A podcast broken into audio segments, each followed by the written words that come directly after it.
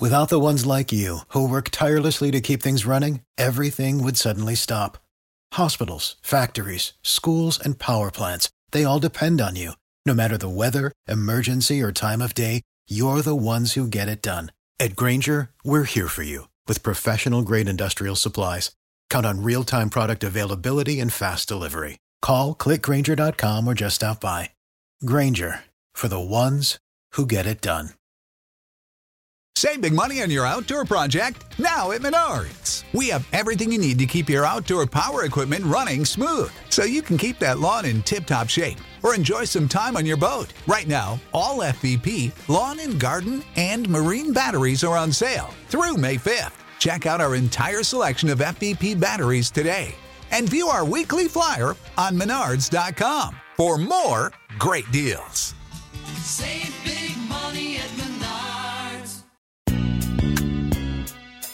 The Pac 12 has a football schedule. Stanford men's basketball has its first one and done. And the Pac 12 may have a mutiny brewing. We have a lot of ground to cover here on this episode of the Treecast with Troy Clardy, presented by the Believe Podcast Network. Glad you're with us on Wednesday, August 5th, 2020. I'm Troy Clardy. We got a lot to do today. So we're not going to spend a whole lot of time with pleasantries. We are going to dive right into it. Coming up, our big chat will be featuring a familiar face to college football fans as he's been calling football games for almost 25 years for ESPN. And he's a Stanford guy too. Rod Gilmore. Really looking forward to getting his thoughts on the headlines that we have seen throughout college football over the past few days, putting his uh, law degree to work in some respect, and also looking back on his days back with Stanford football, which was, I, I think, a pretty interesting time to be a Stanford football player. So we'll talk to Rod Gilmore coming up. Uh, later on in the show. Plus, we'll start you off with three things you need to know around Stanford athletics, and one of those things will have help from Stanford men's basketball color analyst on the Cardinal Sports Network and good all around dude, John Platz, who has seen more Stanford men's basketball than anybody has, I'd imagine, over the last 25 years. So thanks for joining us. I'm Troy Clardy. On Twitter, you can follow me at Troy Clardy. Last name is spelled C L A R D Y, at Troy Clardy.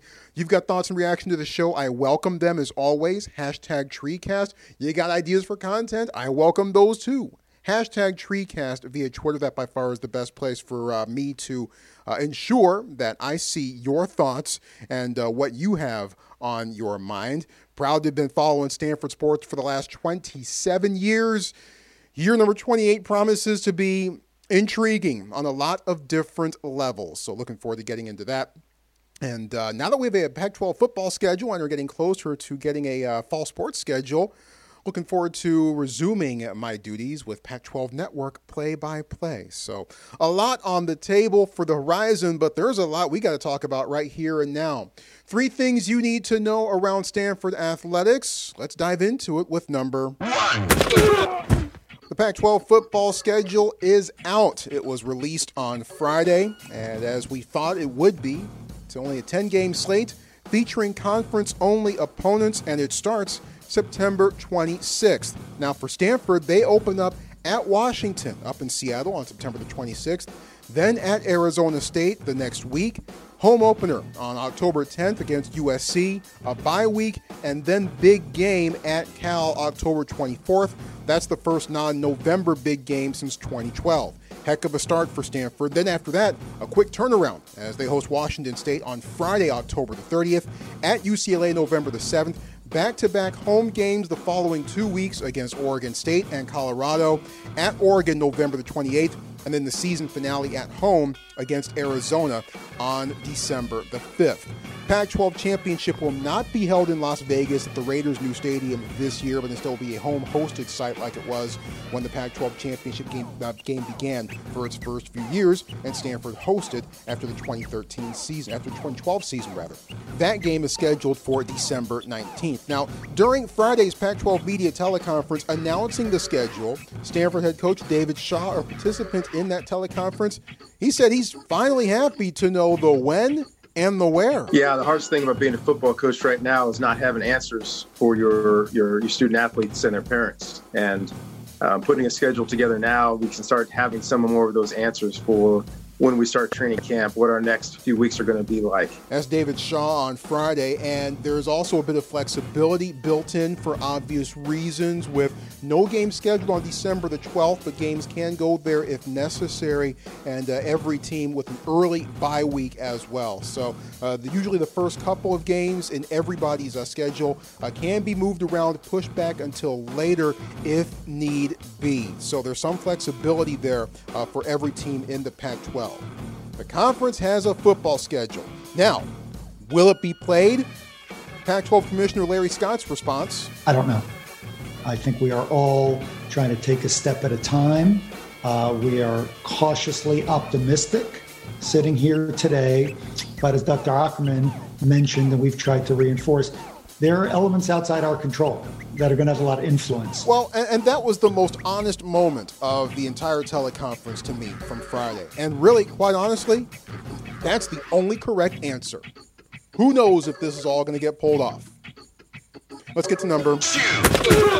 What about the fall Olympic sports? When will Stanford women's soccer and women's volleyball begin defending their national titles? When will Stanford men's soccer take the pitch again? What about cross country? Well, schedules for the fall Olympic sports were not announced with football slate last Friday, but Larry Scott said that schedules for those sports were days away. And since that was days ago, there's a slight chance that those schedules might be out by the time you hear this. We do know that the Pac 12 Fall Olympic Sports will also do conference only competition and that it will fire up no earlier than the weekend of September the 26th. Let's finish it up with number three. And another news item that was made official on Friday Stanford's Tyrell Terry is staying in the upcoming NBA draft, becoming the first one and done in Cardinal men's basketball history, just using up one year of eligibility before deciding to turn pro and heading to the NBA. Terry averaged 14.6 points per game, shot 89% from the free throw line, and was named All Pac 12 and All Freshman. And his stock even kept going up after this season. Terry explained how during his media teleconference on Monday. You know, when I first declared for the draft, um, you know, I was projected to go, you know, mid to late second round. And so um, as time kind of went on, you know, I had that IQ test um, kind of boosted my stock a little bit. And so now, um, you know, people are talking first round, you know, early second. And so um, it's been kind of a roller coaster in that sense. Well, for more on this, let us chat with a guy who has seen more Stanford men's basketball, I would imagine, than anybody over the last 25 years. You hear him all the time, color analyst on Stanford men's basketball broadcasts and the sideline reporter for Stanford football on the Cardinal Sports Network. Always good to see my man, John Platz. John, appreciate the time. Thanks a bunch, and let's get right into it. Your thoughts, Tyrell Terry, diving into the NBA. What can he bring to the next level? Uh, well, I think he's he's he's going to be at the next level, and uh, I think there's a couple of organizations probably that are that are on him. Um, you know, the obvious thing is shooting. Um, he had a terrific freshman year shooting the basketball over over 40% from three, and there were there were moments where uh, Troy, you know, you could just sort of see the NBA skill level. Um, consistency, but but there were there were those moments. I'm thinking of the first few minutes against Oklahoma and Kansas City where um, you know there's there's flow. The NBA is a, is a flow game, and if you you know with with speed and length and, and size and all that, and if you can sort of do your thing with within that flow, um, and, and tie in that game, I want to remember it was like two or three threes in the first four or five minutes, or something like that. Um, and it was it was effortless, and it was various points uh, beyond the arc. It wasn't just catch and shoot. You could score. You can score the ball in a variety of ways. I think the NBA will be patient with him, you know, so he, so that he you know, can grow up physically. But I, I, um, I'm excited about his, his future. I'm, I'm, excited that for the reflection on Stanford that this is. Um, but I, I expect that he's going to make the most of it. He seems structured at a young age. and He knows what he wants, and I think he's going to make the most of it. What's your Tyrell Terry moment at Stanford? There was that home game this year where he was on a bit of a roll scoring wise and uh, at the end of, a, of, another one of his scoring flurries he hit a jump shot i want to say it was right across from us our broadcast table on the student side right near the, where they used to call the hash it was a three and it went in the crowd went crazy and he shrugged his shoulders sort of like michael did in the 1992 uh, BA finals. Uh, he, Ty was was that hot, and it wasn't an it wasn't an arrogant. I don't think he was trying to mimic Mike. I think he was, I think it was, you know, uh, I'm hot, and I, not that I want to apologize for it, but this is kind of what you do when you're you're hitting all your shots and it's effortless, and you don't want to don't want to strut too much down court. You, you you be like Mike, and that's what that's what Ty was. All right, as we wrap this up here, trajectory for Stanford men's basketball. That program seems to be going up and up and up at a very nice clip. Uh, terrific recruiting class coming in. Uh, sorts of all sorts of excitement. Jerod Haase and the coaching staff seem to be doing uh, uh, terrific things. How excited are you for the next time Stanford men's hoops takes the court? Well, you know, whenever it will be. Yeah, we've got, we've got the, the, big hurdle that starts with P. Um, I'm, I'm extreme. I'm extremely excited. I, I think this freshman group. Well, first of all, let's start with the core returnees because uh, I have a bias for seniors and upperclassmen, and you got you know Daejon and, and Oscar returning sort of as, as centerpieces, four-year veterans and, and, and, accomplished players in different ways, and, room to grow uh, in different ways. Uh, but then you, you add Bryce and, and Spencer Jones, who, who, are returning starters as well. So that that's a great core. And I, I love the I love the the focus, the, the, the, fact that they're thinking about being better and that they're competitive um, young men. And they, they won 20 games this year, so that, that, that speaks a lot. But then you add this group of freshmen. I mean, Troy, you, you could you could have a, make a starting five out of, out of these guys. I mean, they almost fit together that, that well. Um, and I, I just obviously Ziaire Williams is a centerpiece because he's a top five, top seven recruit in the country, and Stanford's never had at that, and that was that was a, just a, a, great win for him and his family and, and for Stanford. But some of the other guys uh, can really play if you look at their at their video online. Uh, you know, Max Murrell and Noah Taitz and, and, Brandon Angel and even the the young man Michael O'Connell, the lacrosse superstar, who by the way is kind of as good in basketball and, and he really wants to, to play basketball. I mean, these these kids, I think Coach Haase said, you know, competitive spirit uh, can defend multiple positions and can score score the ball, and they all can. And um, you just, I mean, multiple of them are going to be significant contributors. Um, and uh, Stanford's very, the coaching staff should be saluted, and they're very deserving of the top 15 or whatever it is ranking group that, that these incoming freshmen are. I can't wait to see them and the returnees play. Looking forward to seeing all the pieces coming together, and I know this when Maples Pavilion is living, breathing, and jumping, man, there are no better places to be on the planet. I know John Platz can't wait, and I thank him for joining us here on the Treecast, breaking down Tyrell Terry and Stanford men's basketball. John, thanks so much. Appreciate the time. Can't wait to see you thanks. again soon. Troy, thanks for having me, and I love the Treecast. I'll thank you, John. The Treecast loves you too. Those are three things. ESPN's Rod Gilmore will join us in a few minutes or so, but uh, the big news in the Pac 12 this week has been the surfacing of the Pac 12 unity movement among football players in particular who are leading the way for this movement with the hashtag We Are United. And over the weekend, they issued some conditions under which they will play this upcoming season and said they will opt out of the season if those conditions are not met. It's a wide ranging list covering COVID 19 concerns with protections and, and uniform standards up and down the conference, uh, financial issues with revenue sharing of 50% with student athletes, and a 2% commitment uh, from the Pac 12 uh, of revenues uh, towards uh, social justice issues. More on that in a second. And drastically reduced pay for executives and administrators, uh, medical expenses scholarship durations, transfers, and fighting racial inequality.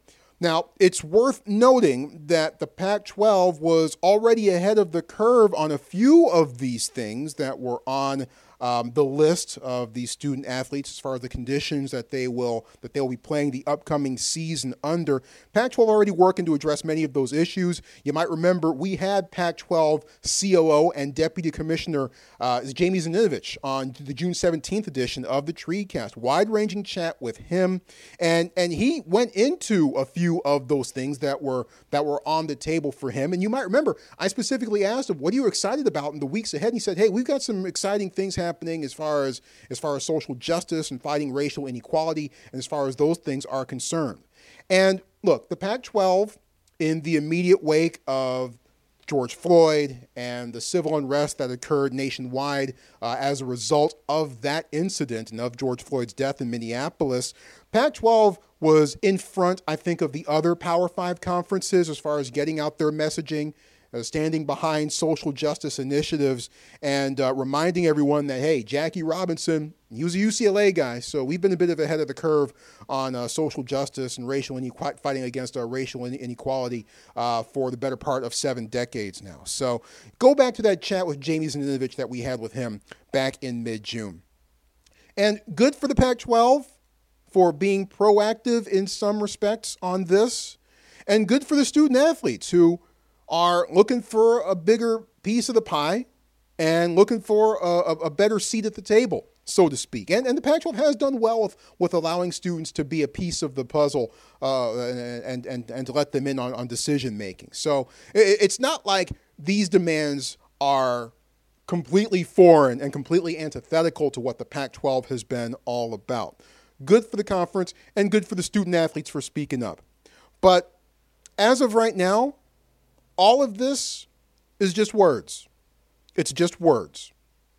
Let's see how far those student athletes are willing to go to turn those words into action. If they're willing to opt out, if all of those demands aren't met, okay, they're willing to pay that, pi- that price. I, I stand behind them 100%. If the Pac 12, who they put together, they announced uh, a couple weeks after Jamie Zaninovich and I talked, uh, they announced a task force and uh, some more uh, committees to uh, help fight racial inequality. Good steps, good steps. Is it action? That, that could be debatable in, in some circles, but let's see how far the Pac 12 is willing to go to turn what's largely been words and what's largely been rhetoric into full on action there is a tremendous difference. And hopefully, this lesson is being reinforced by some things that we have seen over the past few years. That there is a tremendous difference between what people say and what people do. What people say gets a lot of notice. And look, I'm in the talk business, I'm in the media business. And I think that the media is, in general, more focused on what people say than what people do.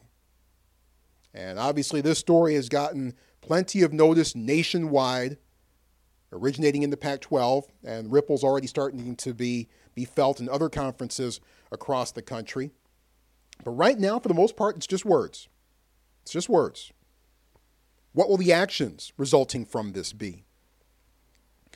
Along those lines, I want to bring in our very special guest for this week's TreeCast and the guy who I always enjoy catching up with, honored whenever he is able to do so.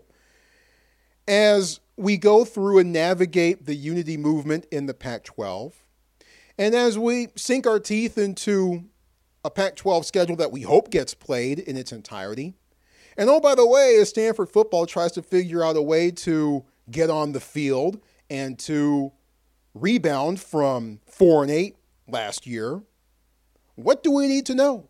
What does it all mean? Where does it all stand? Perfect time to welcome in our special guest for this week's TreeCast, an ESPN college football analyst since 1996 and a former Stanford football player himself, class of 1982 even. Always great to catch up with the one and only Rod Gilmore. Rod, thanks a bunch. Always appreciate the time. How you doing? I'm doing fine, Troy. Always great to catch up with you. How you feeling? I'm good. I'm good. Just kind of in the holding pattern, like I'm sure we all are. Fingers crossed, hoping that things that, that things get off safely and responsibly and, and, and on time in, in an ideal world. Uh, let's start here. We'll get to the schedule and your, your knee jerk thoughts on that here coming up in a few moments or so. But uh, the bigger news this week so far seems to be uh, the Pac 12 Players United movement uh, that came out over the weekend with uh, student athletes from most of the teams USC, Colorado, Utah, not represented, it seemed, um, in the initial uh, portion of that movement. But Student athletes pushing for mandatory COVID 19 safety standards, increased commitment to social justice and fighting racial inequality, and, and revenue sharing uh, among student athletes, among other things. What do you make of all this? And when you when you initially saw this, what was your what was your first reaction to it? Well, th- there's a lot to unpack with, with all of that. Um, you know, this it did not catch me by surprise. It didn't catch a number of people by surprise. It's the sort of thing that has been talked about for the last couple of weeks or so. Uh, a lot of players were aware of it. I think a number of coaches were aware of it. So the fact they came out with something was not a surprise. Let, let me step back for a second and say, first and foremost, my reaction was, I applaud the players. I mean, I'm proud of the players for, you know, really taking part and participating um, in their their First Amendment, you know, rights and in their freedom of association rights, uh, and really doing what college students, you know, should do. They should get involved with their school. They should get involved with their community uh, and assert and try and change things they don't think are right to be heard from. And in this particular area, college football is, is, is the one area that we don't hear from players enough. Things are sort of handed down to them. So in, in that sense, I was really pleased that they participated and, and taken a taken a role on. Um, as far as their manifesto goes, I, you can call it something else, list of demands, whatever you like. Um, I thought it was a little complicated and a little too confusing for the average person. I, I thought it was too lengthy. Mm-hmm. Um, there are a lot of things in there. I think that their their key message, and some of the players have subsequently admitted this, that what they really wanted to focus on was the health and safety of trying to play during the middle of a pandemic, number one. And then, secondly, really trying to have an impact on social justice and systemic racism. Those were the two things that they were really trying to get to. And the other things, uh, particularly the revenue sharing were things that they wanted to get out there, and they did not realize that their their central message would get overwhelmed by the notion of trying to share money or to get a get a bigger share of, of money. So um, in that sense, I think the, the execution in terms of the length and everything too much, too complex. Uh, the, the the goal, the right goal.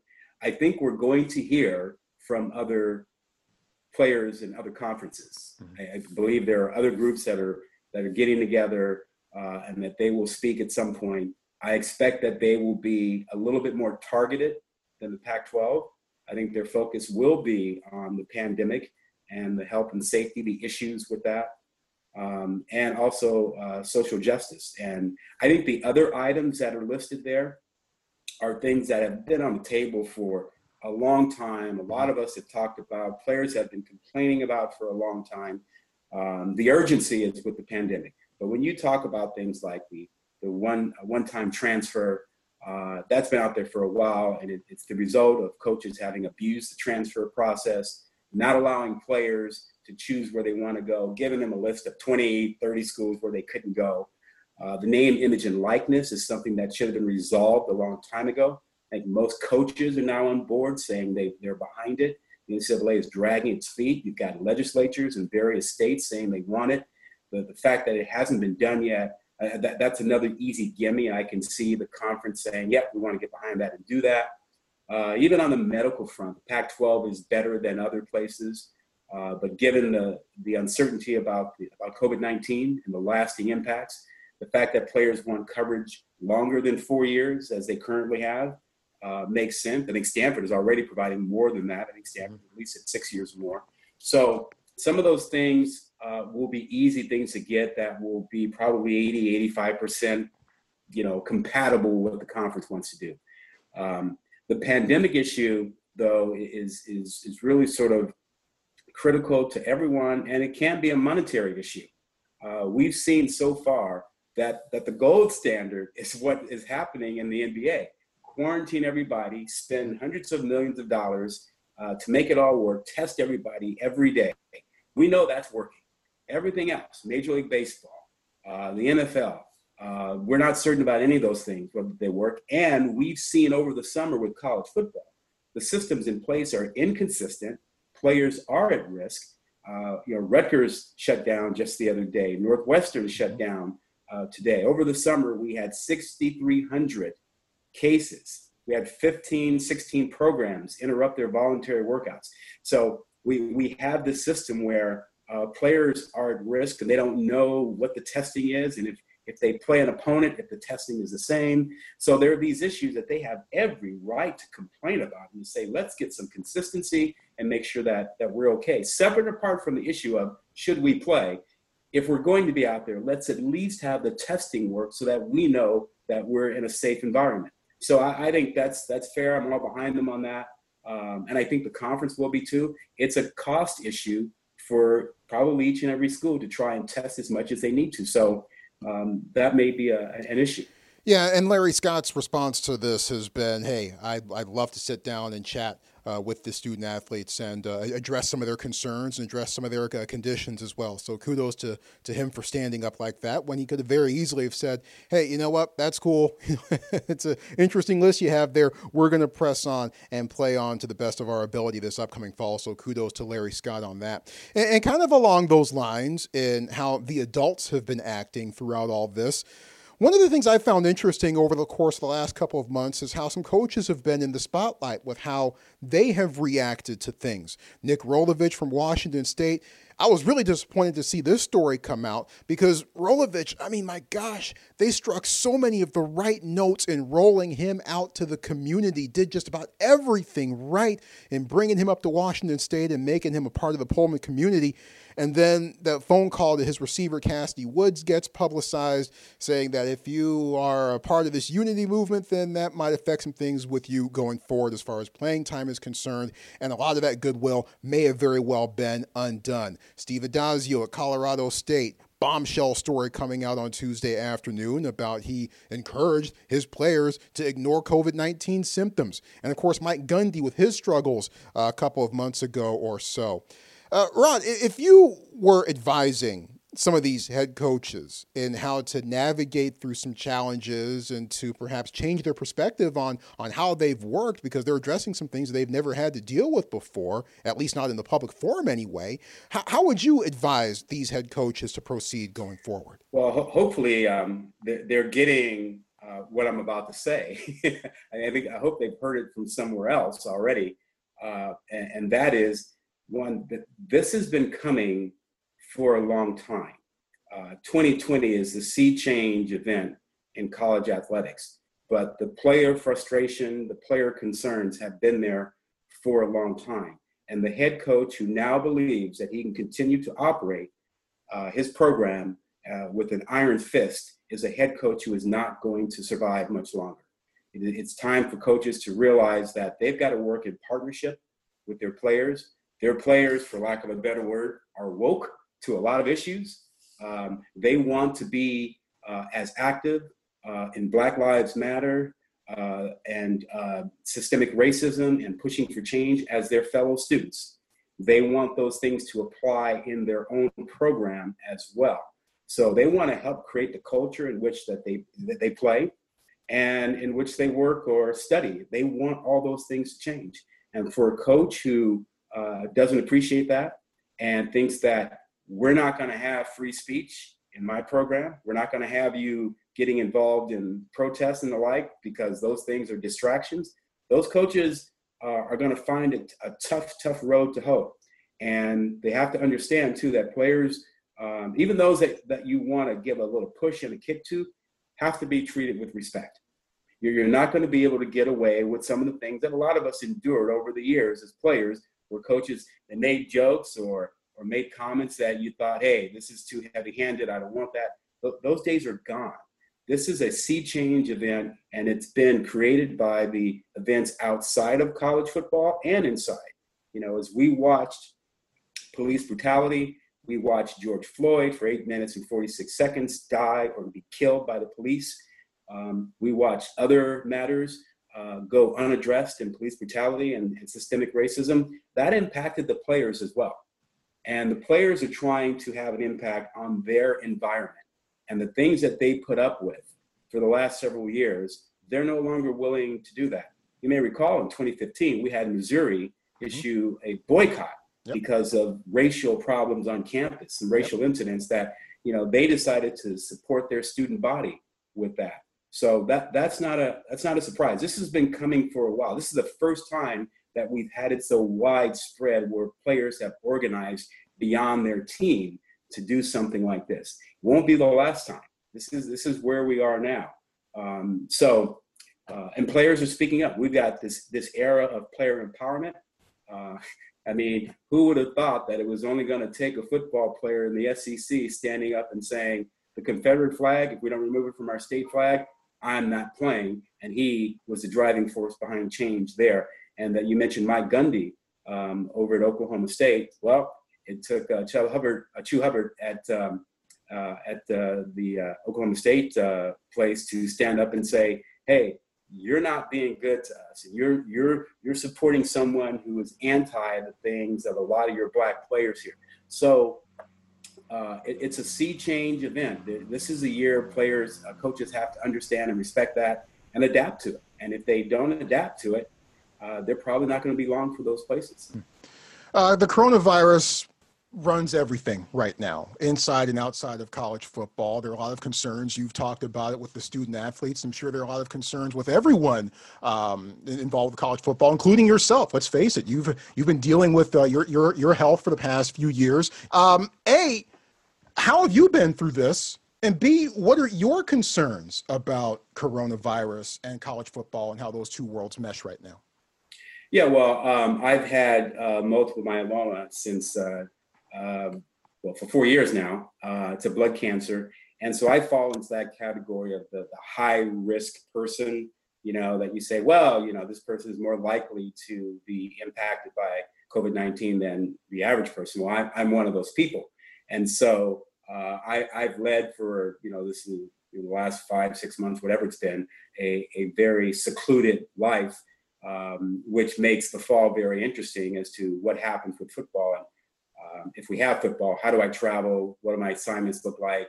Uh, how much more careful do I have to be than I have been in the past? And I've been pretty careful in the past with a big mask and, you know, wipes and, and all that kind of good stuff and avoiding people. So, uh, so that's what it, it, it brings into question. It also brings into question, you know, for ESPN and Fox and CBS and everybody else, how, how do we cover live games? Uh, do we have our broadcasters actually there on location? Do we have them in the studio?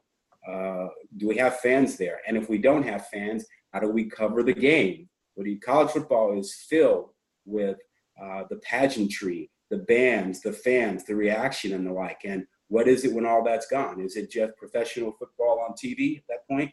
So, you know, we're we're working through all those things now. I'm working through all that with the folks at ESPN to see what that looks like, what it looks like uh, for me.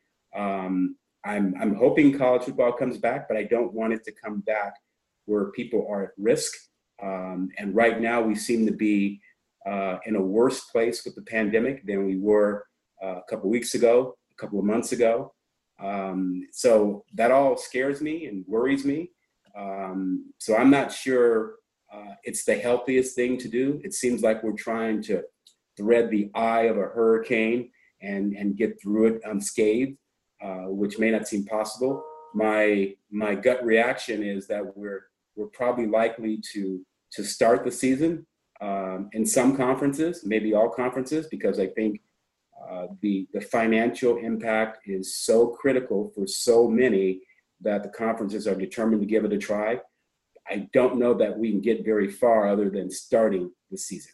Uh, if you look at Major League Baseball and the NFL and camps and things, uh, you know, you don't get a great feeling about the ability to go very long. But that, that's my sense. What, what's your sense? You know, I'm hopeful. Uh, I'm optimistic, but I'm also realistic as well. And it's a good thing. We'll get to the schedule here in a second. That that there actually is a schedule here right now. I'm glad to see it. I just don't have any real 100, anywhere near 100% confidence that it's certainly not going to finish on time. I don't think at, at this point. I mean, November and getting into December might be pipe dreams at this point. And I am, I'm right there with you as far as uh, perhaps getting started on time. Maybe not necessarily for for the reasons that I would prefer, because let's face it, the financial component, you know, rules everything about this. Uh, so I, I I think things are going to start on time, but I am not anywhere near as uh, optimistic about the, the sport uh, getting anywhere near uh, towards a finish. Speaking of the start, the Pac 12 issuing a schedule on Friday, September 26th, scheduled to be opening day. Stanford's supposed to open at Washington, up in Seattle. Uh, USC, UCLA getting going early, the Territorial Cup being held early. And Stanford with a heck of a start to its schedule. Washington to start at Arizona State. USC at home, the bye, and then at Cal with big game being played on October the 24th. Uh, you took a look at the Pac 12 schedule, the Stanford schedule. What were some of your knee jerk reactions? Well, my first thought was this is nice uh, for two reasons. One, I'm I'm glad that Pac-12 pushed it back. Um, I thought having some time and flexibility was a smart thing to do, and you see other conferences kind of followed suit. Uh, my second reaction was, it's really the pandemic schedule, isn't it? Is yeah. the, the pandemic is going to determine whether we have a schedule and what that schedule looks like. And that, that was my second reaction. Um, uh, I, I, think in terms of you are purely a Stanford fan and you want what's best for Stanford, um, starting on the road at Washington is not ideal. But if you have to play Washington, uh, playing them when they're breaking in a new head coach and a new quarterback uh, is as good as it possibly gets. Uh, when you have a veteran quarterback and you've got some veteran guys on the offensive line um, and receivers, uh, that can be a really loud and ugly, nasty place to play. Uh, probably not going to have bad weather when you open there. So all those things are sort of like, well, that that's the best. If you're going to have to play them, that's the time uh, to probably play them or so. Um, you know, I the schedule. You start looking at what's initially lined up, and you ask yourself, is that really going to be there? Uh, who knows? I like the idea that um, you know they don't play USC week two of the season, as we've seen uh, quite a bit in the past. Uh, I think they match up well with USC. I think it's a little tougher when uh, they haven't gotten a couple games under their belt. Um, so, I mean, that's sort of my initial reaction. I think Arizona State's going to be really, really good. Mm-hmm. Um, so it is a tough start to the season. Uh, there is a buy, assuming we get those three games in, you get a buy at that point and a chance to reassess. Um, but like I said, it's it's the pandemic schedule and what happens after that. I will say this: every time I see the big game someplace other than November, I always kind of cringe and go, come on. You know, really, yeah. it really isn't the big game when it's not played in November. But that's just me. I, I could extend it even further and say it's not really a big game unless it's played at 12:30 p.m. on the Saturday before Thanksgiving. I'd even extrapolate it out that far. I am with you. I'm with you. That works for me. you're you're you're you're an old cornerback, um, and there's certainly a lot of talent when it comes to Stanford football. I think at that position this upcoming season, Paulson Adebo, uh, probably the most highly decorated player in uh, the preseason honors, and rightfully so. A lot to like from Kyu Blue Kelly, and I think there's a lot from Jonathan McGill in the nickel spot as well. Uh, when you see these corners that that Stanford can throw out that at, at, at teams, what do you see, and how critical are they going to be in helping to hold hold things down for Stanford defense in, in your estimation? They're a whole new breed, man. They're a whole new breed of corners. I mean, you know, back in the day, you know, we we had you know fast, feisty, you know, tough corners.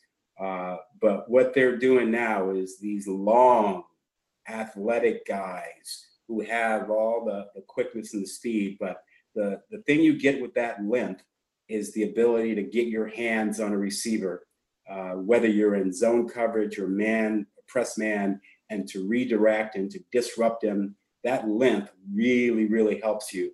Um, and you know, whether you're talking about Adebo or Kyu Blue, uh, those are guys who have it.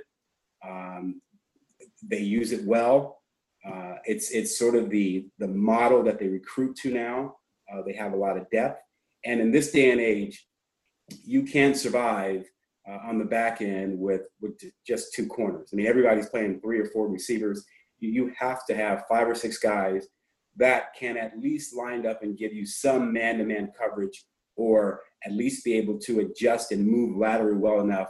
Because the guy in that nickel spot, the guy in the dime spot, becomes the vulnerability of the defense that they go after. And so Stanford has enough depth uh, to handle that. Um, the bigger issue to me on Stanford really is kind of up front um, and whether they have enough bodies, uh, whether they can gener- generate enough pass rush. Um, I like the back end. I like the linebackers, uh, but it's fairly typical with Stanford. You know, Um, we need more than one dominant defensive lineman, or we need to have several guys mm-hmm. who can hold their own. And we don't need to be stuck with one or two guys trying to play 70 snaps. We, we have to keep those guys fresh. We have to have six guys who can get in there and play at the very least. So I think that's your issue on the back end. This is a better team than four and eight from last season. Um, this is a team that uh, I think could be really explosive on offense. Uh, Fehoko, Wilson outside have chances to have tremendous games. Uh, they're healthy at the offensive line spot. You know, um, I mean, Little Walker, uh, Walker Little looks like he's going to be, you know, uh, great and ready to go. So I, I, think, I think this is an offense that could surprise people and be one of the top offenses in the in the conference. And you know, Davis Mills certainly uh, cut his uh, his chops last year and, and made everyone you know, look forward to 2020 and uh, and 2021 if we don't have 2020. I think uh, he's he's a guy that's that's going to be uh, highly sought after, I should say, or high high possible pick. Let's hope so, because Davis Mills certainly is going to be a key to the uh, Stanford uh, fortunes, especially offensively. I can't wait. And it's it, just the depth at the wide receiver spot. It's not just two or three guys. I mean, look, as great as it was in the late '90s when it was Troy Walters and Dave Davis and DeRonnie Pitts there's like five or six dudes Stanford can throw out there. Love Michael Wilson. Love Connor Wedington. Big yeah. fan of of Simi Fehoko. Yeah, you mentioned him. I can't believe I didn't even mention Connor Wedington. Yeah, it's an embarrassment of riches. It seems this year. Yeah, no, it, it's an awful lot, and they'll be able to do to other teams what I was talking about uh, as teams attack Stanford defensively. Usually, most teams have two corners that can play man coverage, and so uh, when when you have more than two receivers out there, you you've got an easy target somewhere, and you pretty much know if they aren't confident in their their man coverage, then you're going to get a zone coverage, and it, it, it picks up a little bit easier. So it's a little easier to deal with. I think that core will give Davis Mills an opportunity to complete a high percentage uh, of passes. He, I think he's going to have a tremendous year. I think he'll be better protected, mm-hmm. quite honestly, too. Um, mm-hmm. And I think the ball will come out a lot faster for them. So um, who knows what the schedule ultimately is going to wind up looking like. Uh, clearly, Oregon is going to be the favorite um, in the North. Um, you know, Washington will be tough. If California Dolphins uh, rolls around, uh, they're a contender. But I like where Stanford uh, sits. And in the South, it's it's it's clearly Arizona State, USC, and and Utah. Those are the three that, is my view, right now, uh, assuming everybody's healthy and assuming that we don't have uh, more key players drop out, as we're starting to see across the country, some key players are opting out mm-hmm. of this season because of COVID 19. We haven't seen a key Pac 12 player uh, do that yet. Uh, but should that happen, that will have a tremendous impact on a team's uh, fortune. I don't think we're going to see quarterbacks opt out. Um, that's a position of leadership, and it's a little bit hard for a quarterback to opt out because of COVID 19 and then go into the NFL interviews and say, I'm ready to be the face of a franchise. Sure. And I'll be your team leader. Sure. I, I, think that's, that's, that's a tough one. So we've already seen um, Rashod Bateman in Minnesota, likely first round pick. It's a wide receiver. Um, and Caleb Farley out of uh, Virginia Tech, uh, defensive back, likely first round pick. Guys like that wouldn't surprise me if we saw some more of those guys uh, opt out because of COVID 19, I'd be shocked to find a quarterback say uh, he's not going to play. A Couple last things here for you. You played Stanford football late 70s, early 80s. I remember one day bumping around YouTube and I stumbled across an original broadcast of uh, Stanford versus Arizona State, 1979. Keith Jackson on the call for ABC in Stanford uh, with a big win that day. John Elway, that guy running around playing quarterback, obviously a very intriguing era for Stanford football. How would you describe your era on the farm?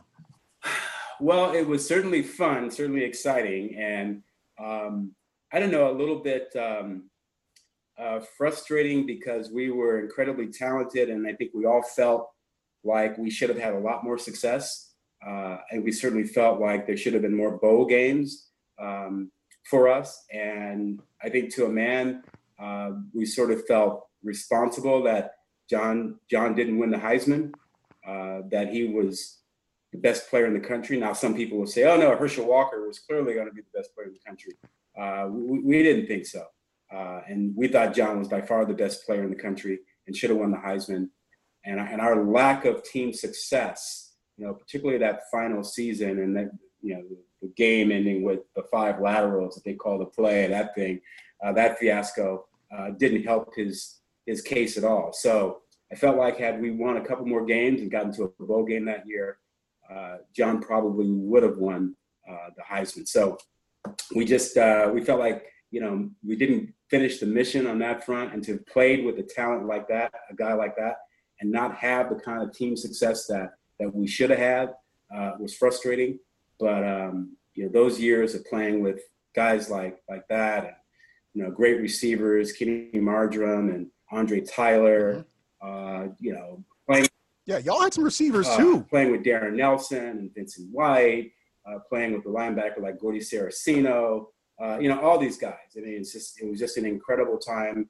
Uh, you know, Garin Veris is you know my my favorite all time defensive lineman because man, I, I love nothing more than see him seeing him get to the quarterback and and making my job easier. So um, yeah, it was a great time, great friends from that era. Uh, nothing's changed on that front, but uh, uh, we were we were able to have, as you can tell from that Arizona State video in 1979, we were allowed to get a little physical and feisty at times. You know, there might have been a time or two the officials had to say to me, uh, "Calm down a little bit, Twain." the way the game's played has changed a little bit, hasn't it?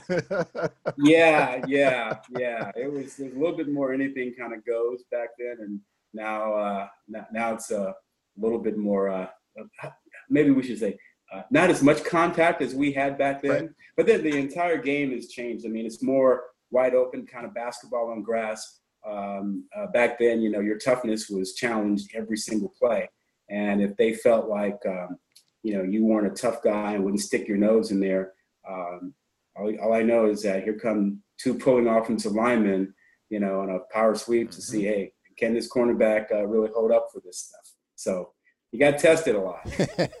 yeah, no, no doubt about that. Uh, as we wrap this up, I'm not going to ask you for a prediction uh, because it's just pointless right now. It- It's look, it's it's a foolish exercise even during normal uh, circumstances. This year, forget about it. But I, I will ask you this: in your mind, what would dictate a successful season for Stanford at the end of this season, assuming everything gets played, or at least a lot of it gets played? What would it take for you to consider, and what do you think it would take for David Shaw to consider things a success for Stanford this year? Well, I think four and eight last season was an aberration. Uh, I mean, David Shaw has done a tremendous job with this program and has had a history of uh, winning teams and bowl teams.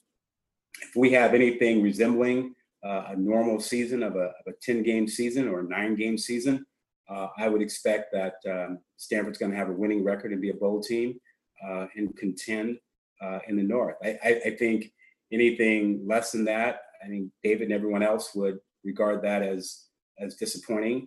Um, there's no denying that Oregon is loaded, and there's no denying uh, that you know the schedule, the way it falls for Oregon, is pretty nice. Uh, but I don't see any reason why this race uh, in the North shouldn't come down to Stanford uh, and Oregon, all things being equal.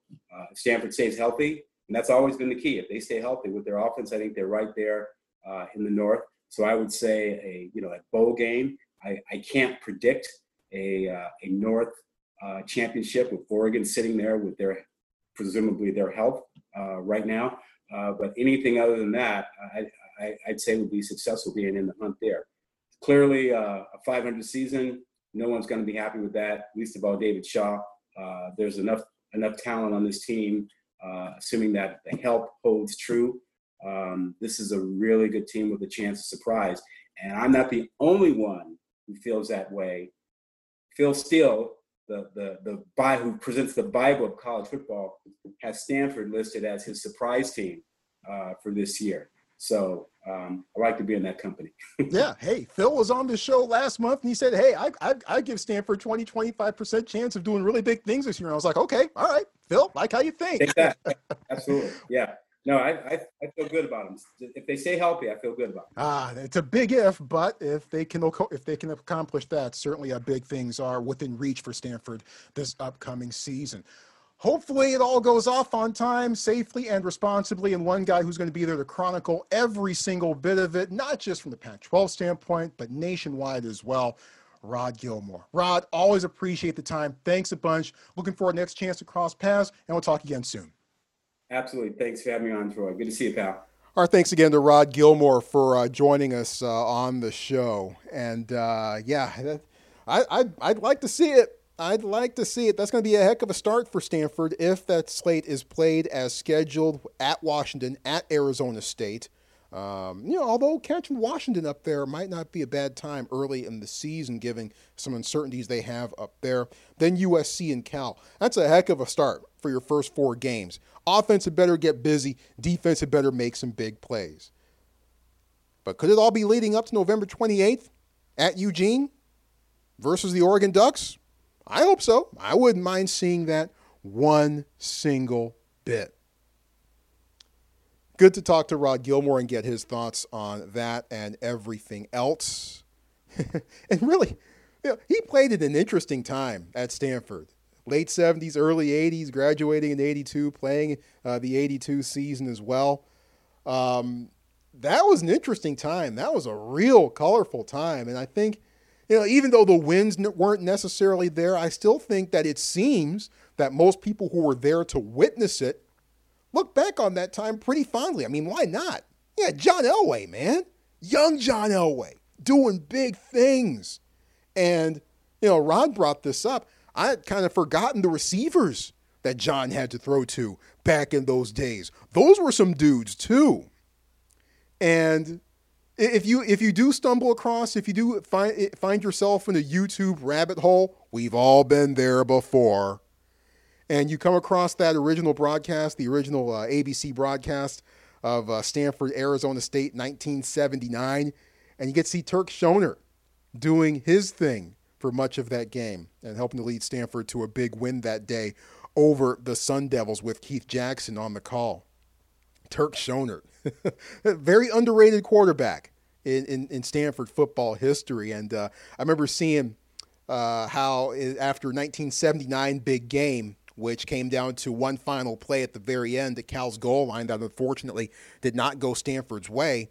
Um, after the game, Turk Schonert, the Stanford quarterback, was answering questions and speaking to the media while drinking a Coors and leaning against a white Camaro in the stadium parking lot.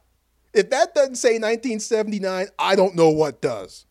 But just that visual image of Turk Schonert talking to the media while drinking a beer and leaning against a white Camaro.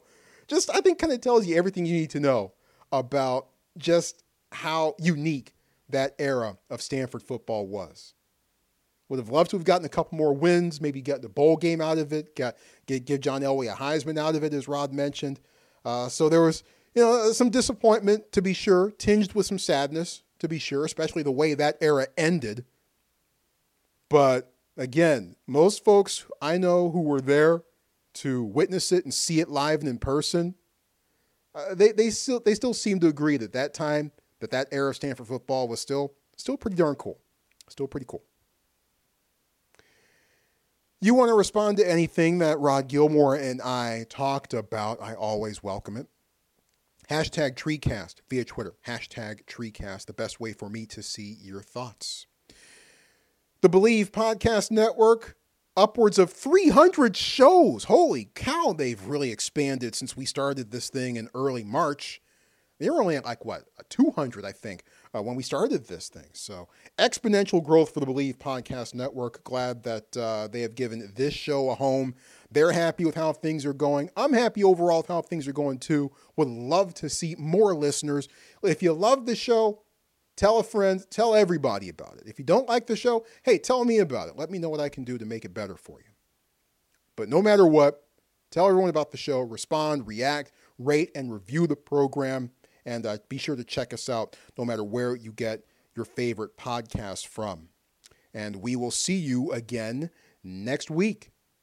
Special thanks to our guests, John Platz, Stanford men's basketball color analyst and Stanford football sideline reporter on the Cardinal Sports Network, encyclopedic knowledge. Look, when I was trying to figure out the last time that Stanford had uh, three uh, different starting quarterbacks in the course of one season, who do you think I turned to?